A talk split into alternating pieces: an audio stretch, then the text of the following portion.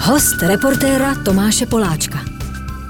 Dalším hostem reportéra u nás Truhlářský je vynikající benžista, legenda českého bluegrass a country a nevím čeho, folku, dejme tomu. Luboš Malina. Luboši, vítám vás. Dobrý den. Začnu nějak z hurta. Jaký máte vztah ke Škvoreckýmu, třeba k zbabilcům? Hmm, tak. Jste nečekal, co? No to jsem nečekal, ale na druhou stranu je to logická otázka, protože je to náchodák, že jo, tak je, takže dokonce táta se s ním nějak znal, a, takže to pro tátu to byl Škvorda. Škvorda? Škvorda.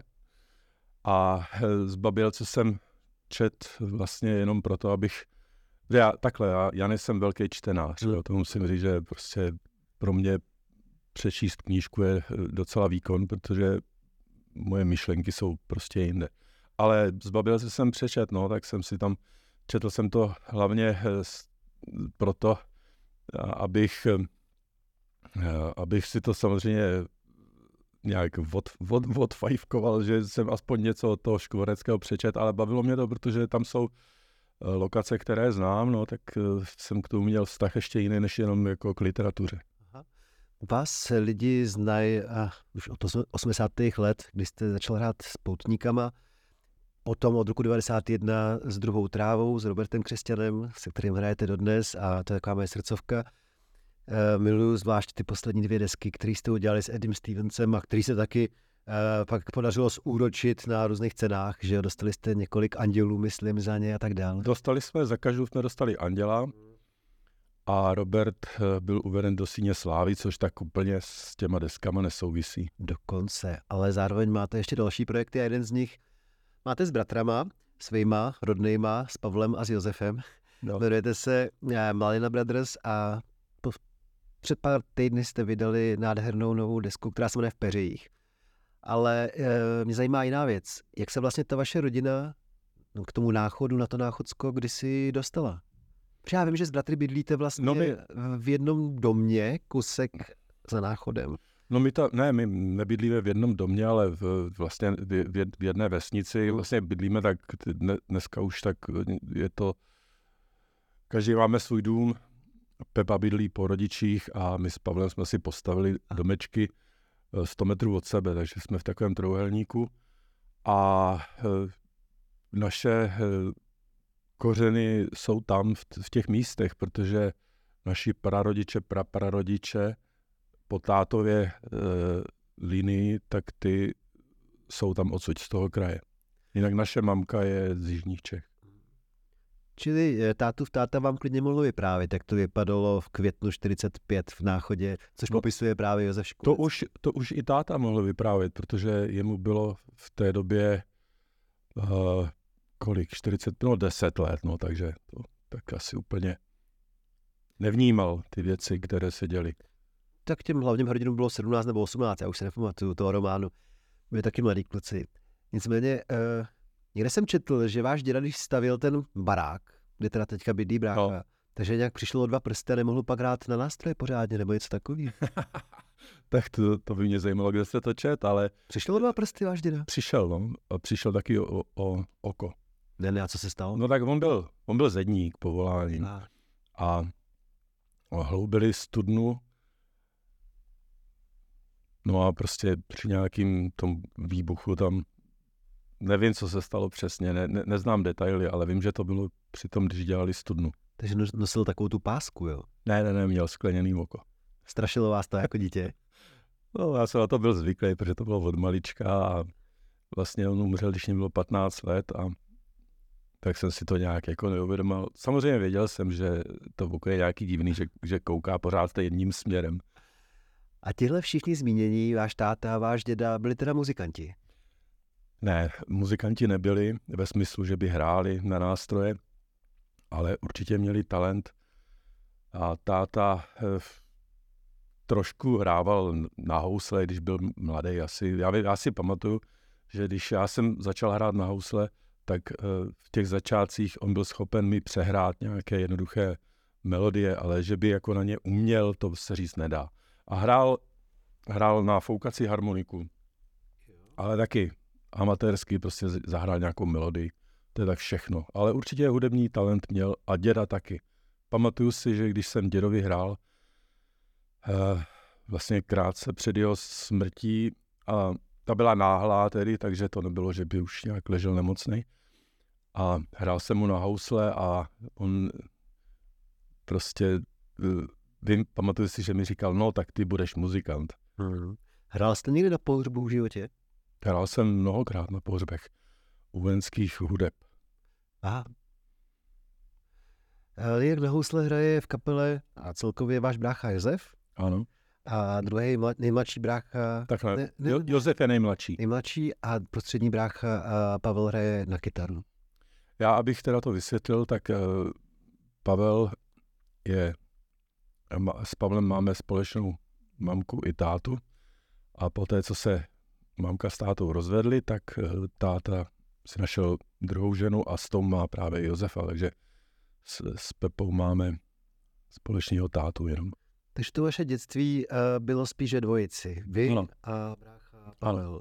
Pepa je o 20 let mladší, takže no. opravdu jenom ve dvojici to je až do 20. Velmi zajímavý, že ho to taky přitáhlo nakonec do té vesnice eh, k té řece Metuji, kde všichni tři bydlíte, až máte takhle úžasný vztahy, ačkoliv vás dělala jedna generace s tím eh, nejmladším Josefem. To je pravda, no. To, já jsem Pepu začal nějak víc vnímat, až když on začal koketovat s muzikou a já jsem si uvědomil, že má velký talent a že je šikovný muzikant. Jo, to je tak krásný, když sourozenci mají takovýhle pouto, že se snesou na 100 metrech čtverečních a ještě na šňůrách s kapelou. no, tak není to vždycky idylka, ale většinou, jo. Co to zase znamená ten rozdíl 20 let? Jako je přináší to nějakou dynamiku uh, do té kapely, že mu, že mu lehce přes 40 vlastně tomu nejmladšímu bráchovi, nebo jakou má on pozici mezi dvěma starýma bardama najednou? Tak z mé strany tam není žádná, uh, žádný předsudek, já už ho beru jako rovnocenného partnera a na ten věk o tom vůbec neuvažuju. A uh, jako dřív to tak nebylo samozřejmě. Když byl opravdu malý, tak jsem měl i tendence ho vychovávat a prostě bylo to takový trošku až hloupý. No ale od té doby, co je z něho takhle už svébytný muzikant, tak ho beru jinak. Bývá často hostem druhé trávy. Já. Když já potřebuju housle z jakéhokoliv důvodu, tak zavolám jemu vždycky, nebo řeknu jemu, protože nepotřebuji mu telefonovat kvůli tomu. Hmm. Letos Máme 40. výročí od chvíle, kdy vy jste nastoupil eh, k těm poutníkům, to znamená roku 84, ale já bych se vrátil třeba ještě o 10 let dřív, do roku 74, kdy vám bylo 15. No. Když jsem tady před časem měl právě Roberta Křestěna, tak on vzpomínal, že když byl v tomhle věku, 13, 14, 15, že byl fanatickým ultras kapely Greenhorns. Vy taky? Ne, já jsem to neměl až takhle vyhraněný vůči Greenhorns, ale že jsem byl fanatický uh, country Eh, fanda, tak to, to jo. Ale musím říct, že vedle toho, mluvím o, o těch letech, když mě bylo 15, tak vedle, vedle Greenhorns a vedle Benja pětistruného, protože to mě absolutně fascinovalo a pohltilo, tak vedle toho jsem poslouchal i uh, nahrávky Beatles, Yardbirds nebo později Pink Floyd. A to mě ovlivnilo, to mě velmi ovlivnilo, protože myslím si, že to bylo v době, kdy mě bylo nějakých 16 let, čili 75. rok, tak eh, jsem dostal od eh, rodičů eh, LPčko Wish You Were Here od Pink Floyd. A do dneška to vlastně nechápu, protože naši nebyli žádný fandové rockové muziky, ty poslouchali právě country, ale prostě byla to taková náhoda, že zrovna koupili takovouhle desku, no a tak to si pamatuju, že to byl velký zlom v, v mém vkusu. No, když říkáte, že jste uh, fascinovaně uh, sledoval pětistrunný banjo, tak jediná pořádná šance byla asi u těch Greenhorns, kde byl Marko Čermák, který uh, na tenhle nástroj hrál, ne? No to určitě. To, eh, tady v republice to byl Marko Čermák, ale já jsem poslouchal uh, americké nahrávky, které měli naši na páskách. Na těch magnetofonových páskách byly takové směsi country music a občas se tam právě objevilo i banjo podání Ella Skraxe. Zejména.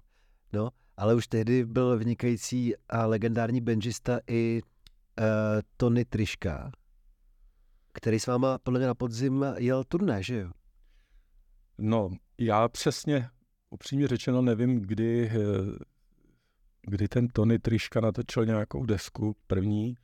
Mám pocit, že to bylo, no určitě to bylo v 70. letech. Že on je o deset let starší než, eh, než já. Mm-hmm. Takže on začal hrát vlastně taky díky Skraxovi a pak sám eh, sám ovlivnil další generaci benžistů a to už je teda generace naše, mezi kterou patří samozřejmě i Béla Fleck. Béla je starý. A tak to máme asi jediné společné s Belou Fleckem, že naším idolem je Tony Triška. No a právě proto se musím zeptat, jaký to vlastně je. Jako pro vás to určitě není nic zvláštního, protože od začátku 90. let jste s druhou trávou jezdili do Ameriky mnohokrát a poznali jste všechny tyhle ty legendy, které ještě byly naživu. Ale e, asi to zvláštní jet po České republice a, a hrát s takovou legendou několik koncertů. Mně už to tak nepřijde. My se s Tonym známe vlastně už z 80. let, mm. z mhm. konce 80. let, kdy jsem poprvé přijel s kapelou Skyline a pak hostoval na poutnické desce Wayfaring Strangers. A eh, bohužel tenkrát jsem neuměl anglicky, takže to byla velká frustrace, protože jsem si s ním nemohl popovídat jedině zprostředkovaně a to mě, eh, to, za to jsem se styděl, no, že neumím tu řeč a taky to byl jeden z důvodů, proč jsem se opravdu pak do toho opřel a za, začal se učit anglicky. No a tak eh, v, v těch 80. letech to začalo a Tony průběžně jsem jezdil od té doby, já nevím, jednou za, za dva roky, za tři, za čtyři, za pět. Pak jsme se potkali v Americe, takže se tak známe už jako i nejenom jako muzikanti, ale i lidsky a myslím, že si rozumíme i po té lidské stránce. Aby ne, taky jeho předci pocházeli odsud, ne? Z Liberce, no. Z Liberce. Pra, pradědeček. No. Uh, přesuneme se teda o těch deset let dál uh, do roku 84, že bylo 25. To bylo klíčový, že jste tehdy nastoupil uh, k těm poutníkům, který byl jako fantastický. No pro mě, pro mě se změnil svět já totiž v tom 74. Ro- roce jsem nastoupil na vojenskou hudební školu, mm. takže jsem takže se mě stal vlastně voják, hudebník, studoval jsem klarinet a čelo, ale ten klarinet byl samozřejmě důležitý, protože eh, to eh, vojáci potřebovali dechový nástroje. Yes. No ale mě ten klarinet bavil nejenom jako vojáka, nebo to, to ze všeho nejmíň, ale bavil mě jako jako muzikanta a myslel, myslel jsem si v té době, že se tím budu jednou živit, že ze mě bude klarinetista nějakého orchestru a, a nebo solista nejradši samozřejmě. A e, když mě osud zaval do Vyškova, což bylo v 80. roce, tak jsem začal jezdit do Brna na soukromé hodiny klarinetu k profesoru Antonínu Doležalovi, mm-hmm. což bylo teda opravdu úžasné, protože byl člověk, který mě dokázal vysvětlit, jak do toho nástroje dýchnout a to je to nejdůležitější vlastně u dechového nástroje. To si pamatuju dodnes a využívám jeho hrad a metody dodnes.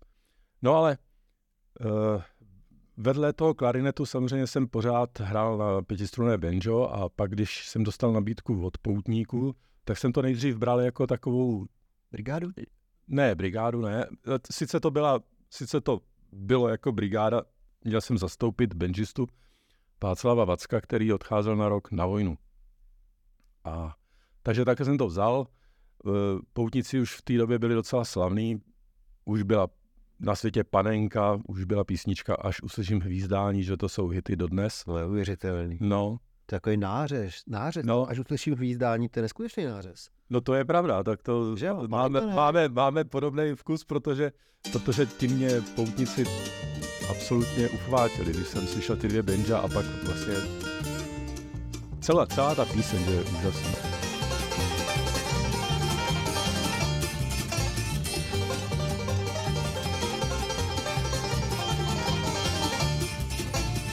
Pověz mi můj příteli, co uděláš, když rozdělí tě s někým jeho smích jak žavý klín. A on si myslí, jak se stane, že postačí, když zahvízdá hned něho usměkneš jako parafín. Až uslyším hvízdání, až uslyším hvízdání, až uslyším hvízdání. Ukrý své zklamání za nekonečnou hrou a nohou raní.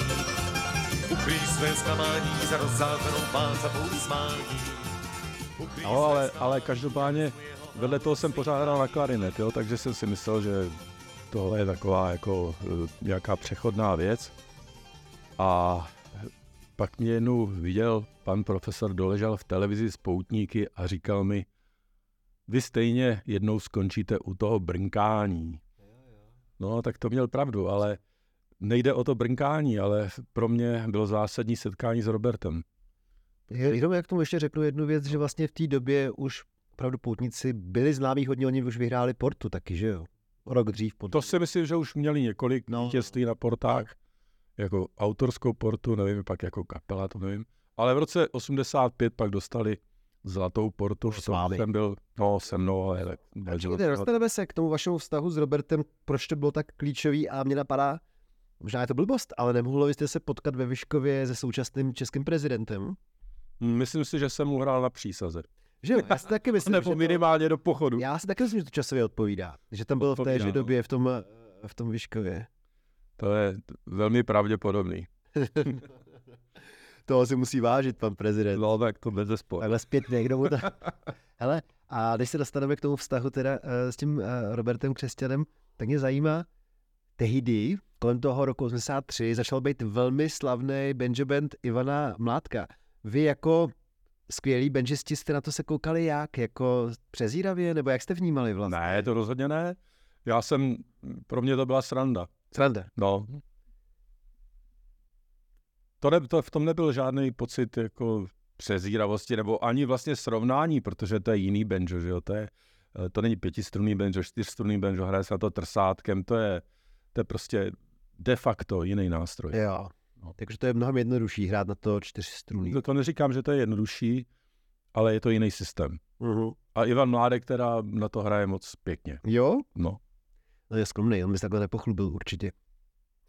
Ale eh, jenom se zapomněl se zeptat vlastně na to, jestli jste byli jako hodně trampové, protože až se dostaneme k té desce v Peřejích, tak z toho to jako tak trochu vyplývá, že milujete tu řeku kolem toho náchoda a tak, takže jestli jste to mládí strávili hodně na těch čundrech, třeba vy s tím bráchou Pavlem, jak jste si byli věkově blízko vlastně. No, když jsem, já nevím, když, já, já totiž, když jsem byl asi 13-letý kluk, tak uh, jsem začal hrát uh, v náchodě s kapelou Klidánko na housle a to byla právě taková, my jsme tomu říkali western, jo. To nikdo nevěděl, co je bluegrass, nebo to slovo jsme neznali. A, a tam vlastně započal už můj takový jako vztah k tomu trampingu a tak, protože, protože vím, že mě tenkrát vzali na osadu Rábíš, Mhm. a tam se hrálo a zpívalo a už byly ty písničky jako Stín, Stín, Stará řeka, to hrajou Malina Brothers teďka. A nebo od Skunka písničky Život běží dál, Rychlejší koně, nebo Guantanamo, nebo Montgomery. Montgomery je písnička od něj. Jo? Já myslím, že je písnička stará třeba 150 let. Ne, ne, ne, to napsal Mirek Jaroš. Ne, jo. Řekl Tak celý to- svoje dětství, no, já jsem ročník 77, byl jsem odkojený písničkou Montgomery, se mi zdá. No, no. Nebo McLaren, tak to je další písnička od Mirka Jaroše. Hmm. Takže ty písničky já už znám tady z, z téhle doby. No a potom, jak vlastně to pak následovala pauza čtyřletá, protože jsem byl na té vojenské hudební škole od 74. roku a potom, když jsem vlastně absolvoval, nastoupil jsem jako klarinetista v Příbrami u vojenské hudby, ale jezdíval jsem každý víkend do Náchoda a začal jsem pak sám jezdit na tu osadu Rábíš, mezi tyhle lidi a tam jsem se právě seznámil i s tím Mirkem Jarošem, Mm. my mu říkáme Skunk, Mm.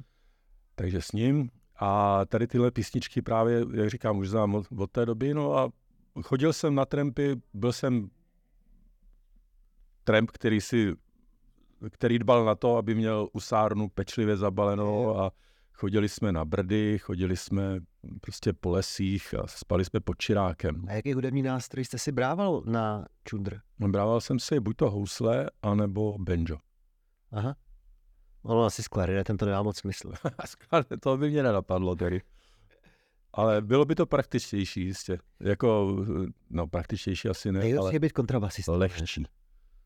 Tahat se s kontrabasem takhle po těch lesích, po brdech, to je napitel. Myslíte, že to někdo dělá? Ale je to dobrý k té muzice, ne? No tak je to... Tvrdí to muziku. Bez. Přesně tak. Já se vrátím zpátky teda do toho období, kdy se uh, setkáváte s Robertem Křesťanem. Vy jste sám naznačil, že to bylo nesmírně důležitý, protože z toho je vztah trvající dodnes a trvající perfektně. Co tam jako tak spolu zapadlo do sebe najednou, když jste se vy dva ocitli v poutnicích s Robertem vedle sebe? No pro mě to bylo důležité v tom, že jsem si uvědomil, že eh, tady ta muzika, bluegrass, není jenom o brnkání, ale že tam může být něco navíc a právě já jsem úplně těm textům nerozuměl, ale nebylo to pro mě důležité, já jsem nějak eh, cítil, že, že, že to je skvělý, prostě, že a, řík, a vím, že jsem si tenkrát řekl, že chci být u toho co nejdíl, to půjde. Čili vám se líbily Robertovi texty? Jo, Je tak? a vůbec jako celková osobnost jeho, že? protože to není jenom, že píše skvělý texty, je to prostě charismatický uh, zpěvák, osobnost. Takže to pro mě bylo důležitý. No, Bez zesporu. Už jste sám zmínil, že ho jmenovali v relativně mladém věku do síně slávy. no jo, ne, to je pravda. On taky říkal, že se cítí na to mladý. No jo, teď jo. Jste podobně starý? Je o půl roku starší. A oh, tak vidíte, bože starý. Eh, Pracoval jste někdy nějak eh, mimo eh, hudbu? Krátce Co jste dělal? jsem byl na brigádě, když mi bylo 15 let, v Bělovecké kyselce Mm-hmm. a tam jsem si uvědomil, že nikdy v životě nechci chodit do práce na 8 hodin a dělat stereotypní věci. Bylo to peklo, jo? Bylo to strašné. A opravdu tenkrát jsem říkal, Ježíš, teď já jsem, teď já můžu být tím, tím muzikantem, prostě tak já, já budu muzikant. Co jste tam dělal v té kyselce? Já jsem tam buď to skládal b, ty lahve, co běžely, co, co šly po, na pásu, tak na konci pásu jsem je skládal do beden, a nebo jsem seděl u takový světelný tabule a, pro, a před ní šly ty flašky a já jsem kontroloval, jestli v tom není nějaký sajrajt. a to jsem, jako to, když jako děláte 8 hodin denně, tak to opravdu je ubíjející. A to má paráda, ne? Že se 40 let živíte tím, co umíte a baví vás to. No to je, to je skvělý samozřejmě, to je obrovský štěstí. To si uvědomuji, že v tomhle jsem šťastný člověk. A. Když se přesuneme třeba o dalších 10 let dál, tak tím jsme přeskočili důležitou chvíli, kdy vy s Robertem opouštíte poutníky a zakládáte teda v roce 91 tu druhou trávu. Ale pojďme do toho roku 94, že jo, to vám už bylo 35.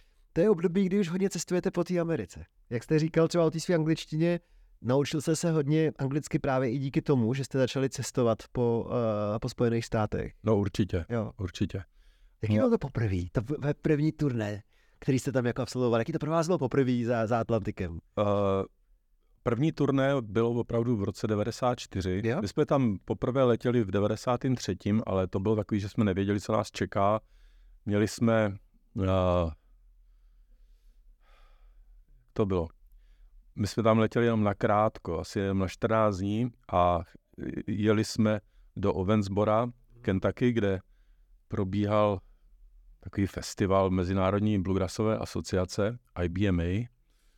A eh, to byl tedy nejenom festival, kde se hrálo, ale eh, sešli se tam vydavatelé sešli se tam manažéři a prostě na tom festivalu se děje ten business.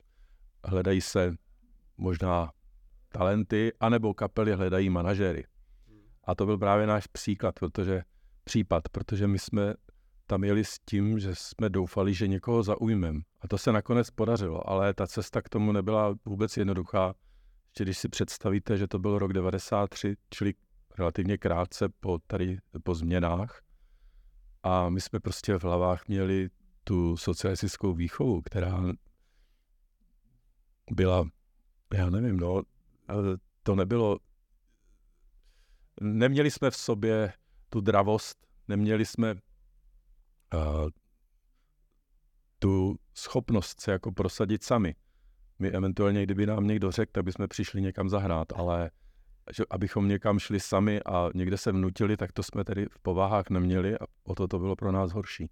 Ale takhle jsme to museli udělat. Uh, šli jsme zahrát do, do pokoje časopisu Bluegrass Unlimited. Aha. Což byl, což byl, nebo možná ještě dneska je takový největší časopis uh, této muziky v Americe. A tam jsme si stoupli kolem stolu a hráli jsme oči sklopené, ale prostě tam kolem nás chodili uh, důležitý lidi a tam si nás všimli. A tam se to všechno zlomilo, jak ve filmu. Měl jste představu v tu chvíli zlomu, že, nebo byli jste ochotní třeba se tam přestěhovat a jako vzít to fakt takhle vážně, že byste žili primárně ve Spojených státech?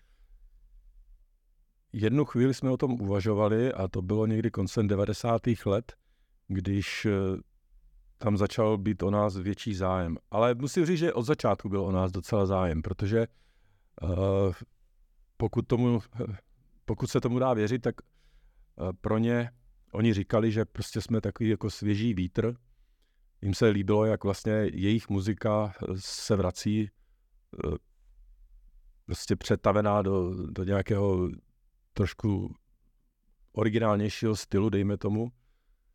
My jsme si ze začátku nevěřili a mysleli jsme si, že to je jenom tím, že jsme takový exoti, že jsme tady z Evropy, tak pojďte, zahrajte, ale, ale myslím si, že to nebylo jenom takhle, ale že opravdu jsme do té muziky, aniž bychom si to uvědomovali, vnesli něco, co oni ocenili.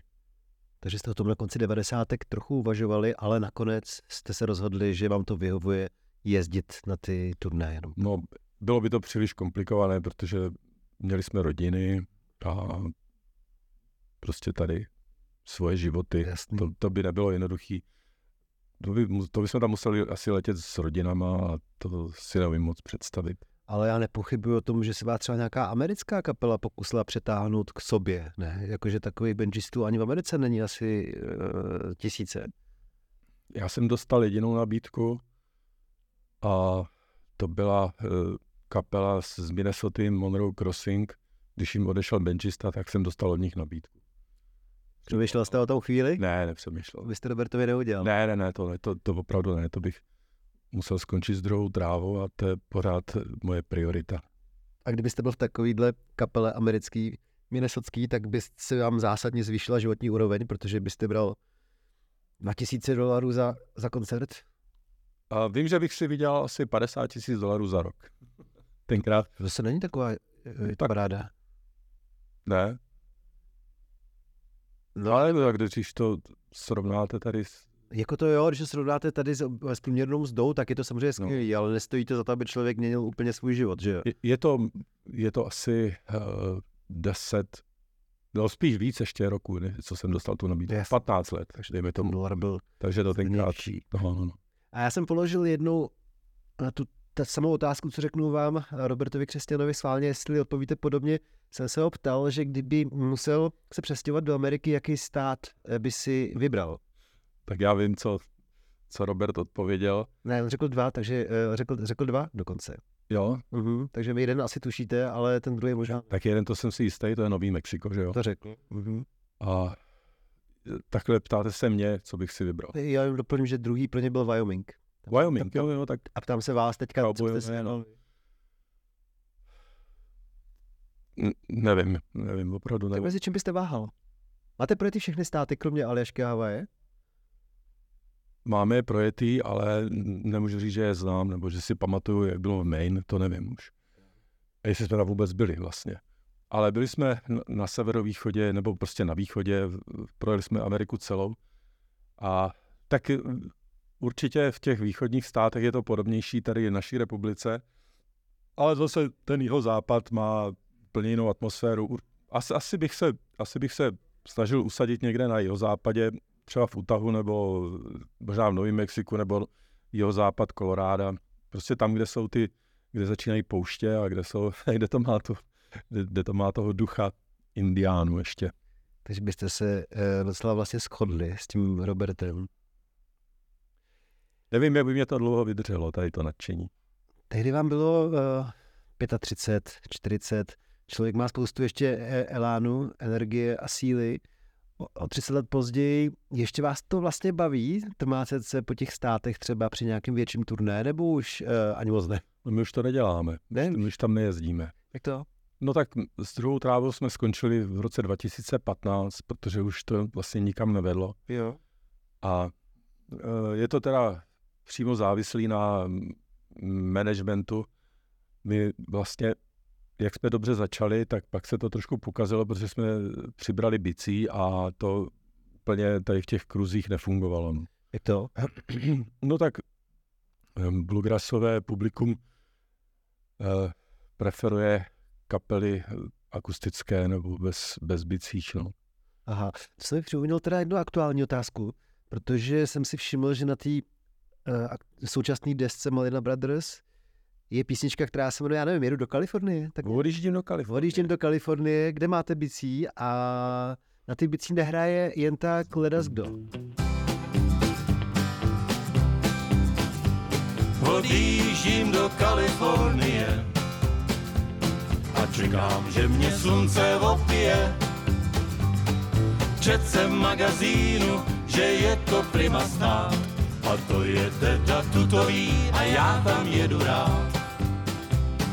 Mám jen galon nafty a starou rezervu, láhev domů a slepičí konzervu. Můj starý Ford je vážně opium dálnice. Za mnou je Albuquerque, přede mnou hranice.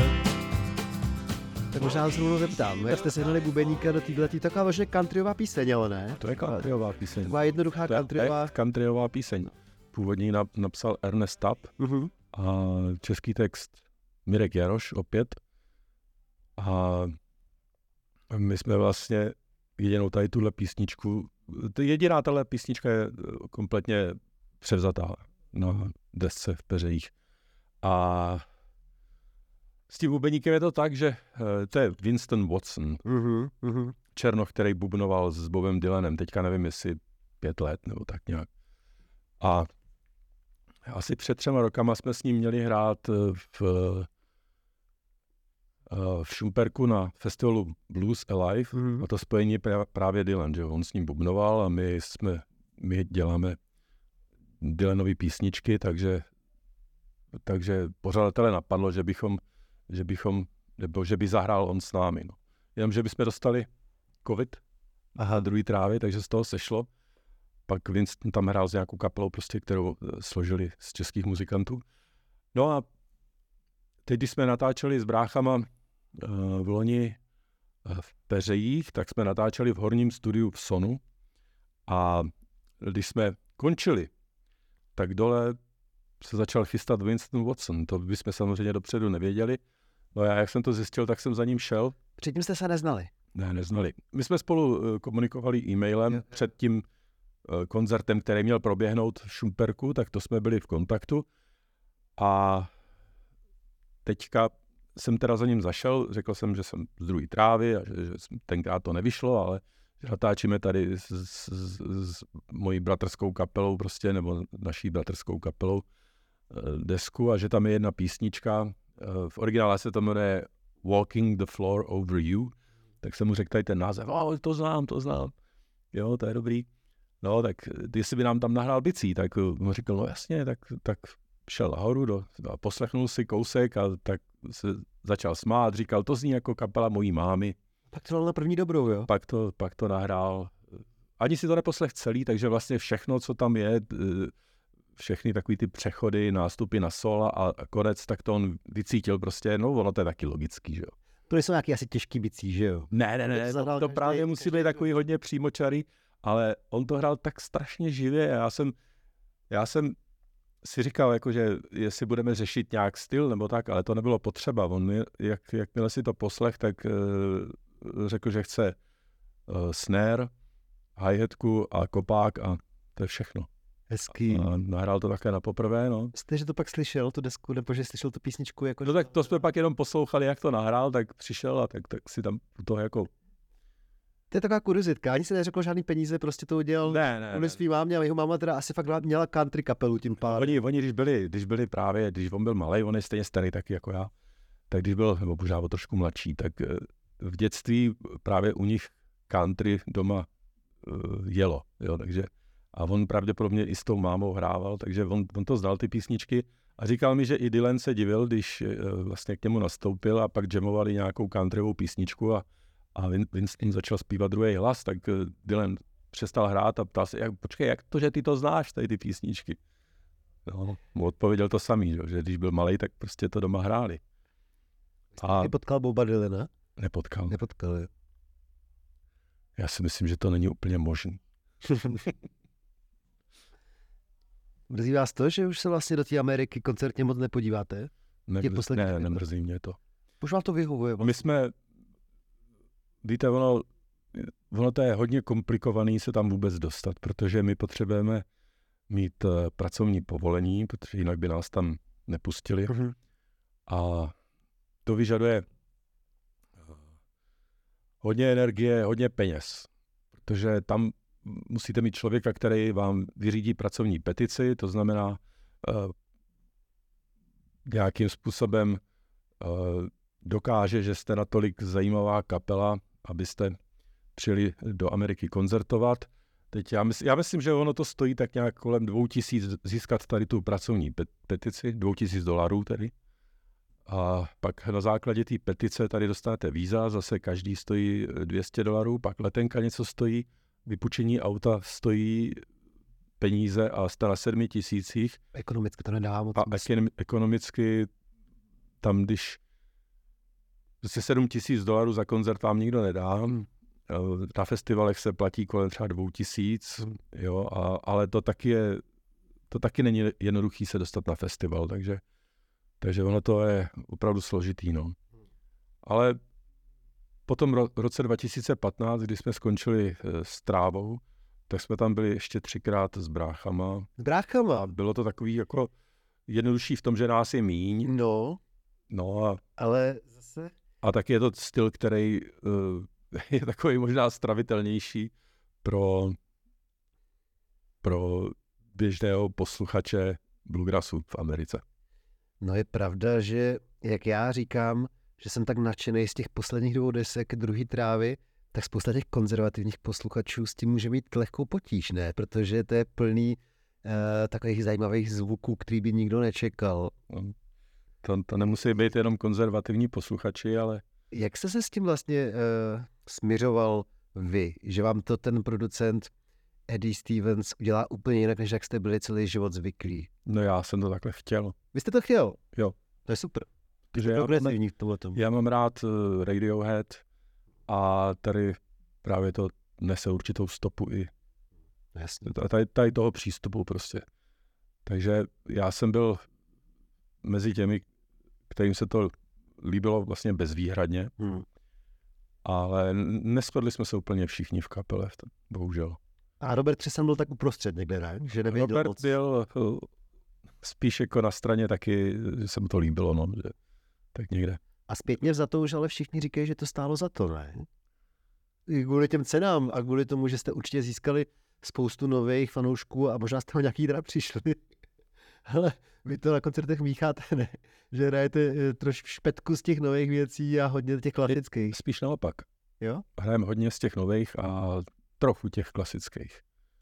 Hrajeme to samozřejmě jinak, než je to na nahrávce, protože nemáme tu elektroniku, ale používáme nějaké krabičky, takže, takže nějaký zvuky se tam objevují a je to Je to, je to jiný přístup k, k tomu koncertování, než jsme měli do posud a to mě baví.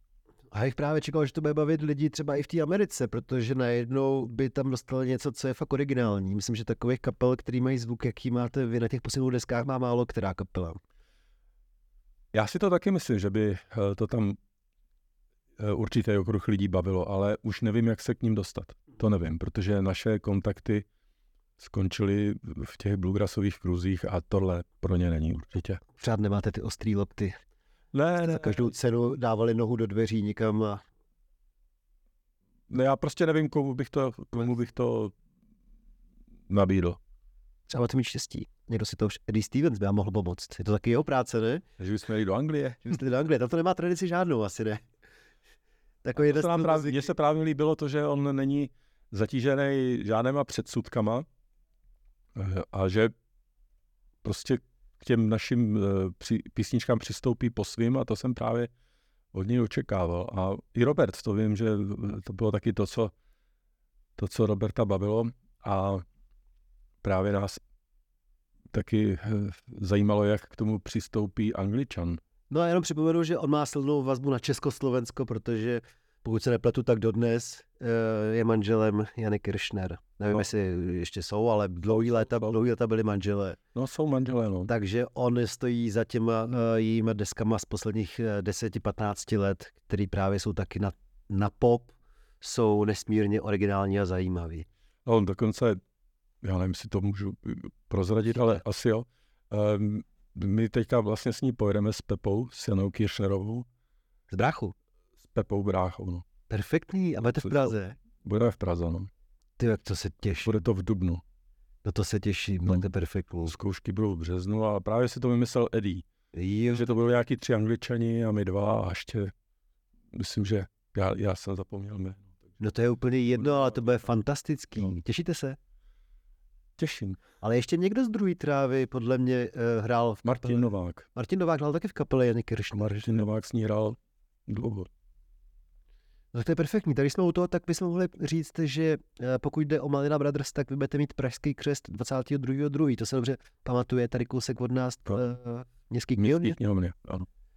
Městský knihovně. Uh, ale tak jo, já vlastně pořád nechápu, proč jste cítil takovou potřebu Eh, založit ještě s bráchama kapelu, když jste měl vždycky tak výborně jako rozjetou druhou trávu? Já jsem necítil potřebu, to, to nebyla naše aktivita. Yeah. My jsme se nechali přesvědčit kamarádama, s kterými jsme se scházeli eh, vždycky v jedné hospodě každého 25. prosince. V Náchodě? V Náchodě. A tam jsme muzicírovali, no, tak už to, to, to, byla, to je taková tradice, která trvá od roku 82. Kolikrát jste chyběl? Ani jedno. Za těch 42 let. Ani jedno. Hustý. Já jsem tam byl každý rok. Hustý. Jako vlastně jediný, myslím. No ale vím, že už tak před 15 lety nás tam právě kámoši předmlouvali, abychom udělali koncert jako bráchové. A já jsem se tomu bránil, protože jsem si neměl představit, že budeme solově zpívat, protože my tak, že všichni jsme byli, se říká signed menu, různých tady uh, zpěváků nebo... A vy Roberta Křesťana primárně. Ano, ano. Já s Robertem Křesťanem, Pavel hrál s uh, Žalmanem. Aha. Pepa hrál s kapelou COP. Aha. A Pavel Peroutka hrál se Spiritual Quintetem. Musím říct, to je čtvrtý člen uh, Malina Brothers, ačkoliv není Malina. Není Malina, ale je taky z Náchoda. Ano, aspoň tak. Aspoň tak. Vy jste z toho nepřijeli do rodiny, jo?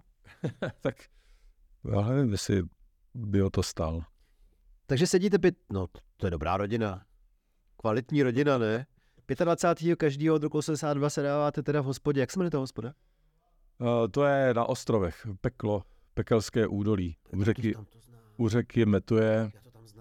No, no, no, tak je to na půl, na půli cesta. Uh, do nového města. Do nového města, no. Tam to znám, tam je to nádherný. Tam Takže tam je takový kiosek. Došlo nějaký strašný vraždě, ne, před stolety. To je pravda, ale to bylo ještě dál. Jo? No.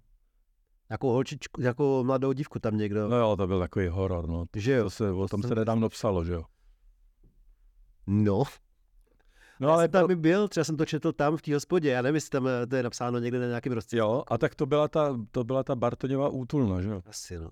No, ale, Ale, ale taková hospoda. je, to jo, ale uh, to je to, jak je tam ten vodník, Jo, jo. tak tohle ještě něco jiného. Takže to je z náchoda, po levém břehu metuje, No. tak já nevím, po dvou kilometrech je právě takový kiosek Mm, a to je ono. Tam, tam, jsme, tam jsme právě začali scházet každého 25. Uh, už v- teda v roce 82. No. no a tam právě, tam se jo, hraje, pije Jak dlouho? a Ne, jak No, dlouho? třeba 8 hodin nebo 5 hodin. jak, jak kdy, to je jak je nálada, bývalo to do rána, Fakt. bývalo to do A všeho chuť, jo. rozednění, Všeho chuť. no tak tremský písničky, tady ty, nebo co myslíte? No jako jestli si zahrajete třeba i uh, Dylana, i uh, Poutníky. Ne, ne, ne, to ne. Já samozřejmě panenka občas se hraje, nebo pojďme se napít, to jo, ale jinak to jsou takové ty písničky od Greenhorns, nebo od toho Skunka, nebo ty prostě naše, a, a nebo různý tremský rivolovky, nebo takhle, no. Něco od Jalmana. Ještě Brontosaury. Nebo Mm, mm, to, despektem to- na ty to- Brontosaury, nebo na ty, na ty bratry Nedvědy, na toho Honzu zvlášť, ale mě to vždycky dojme, když to slyším někde u ohně. No, tak to já nemusím. Já, eh, Tak se, mě, mě, se, mě se ty raný Brontosauři líbily Hmm. a pak už, pak už jsem, pak už jsem to nějak nedal. Mně to přišlo nějaký moc, uh, jak to říct, takový sladký nebo uh, sentimentální uměle. Jasně, ale uměli složit hit, ne? To se musí, umí Honza asi Nedvěd složit. A já si, myslím, já si myslím, že on to, že z, že z jeho strany to není žádný kalkul, že on to takhle má. Jo, Prostě. je to hitmaker.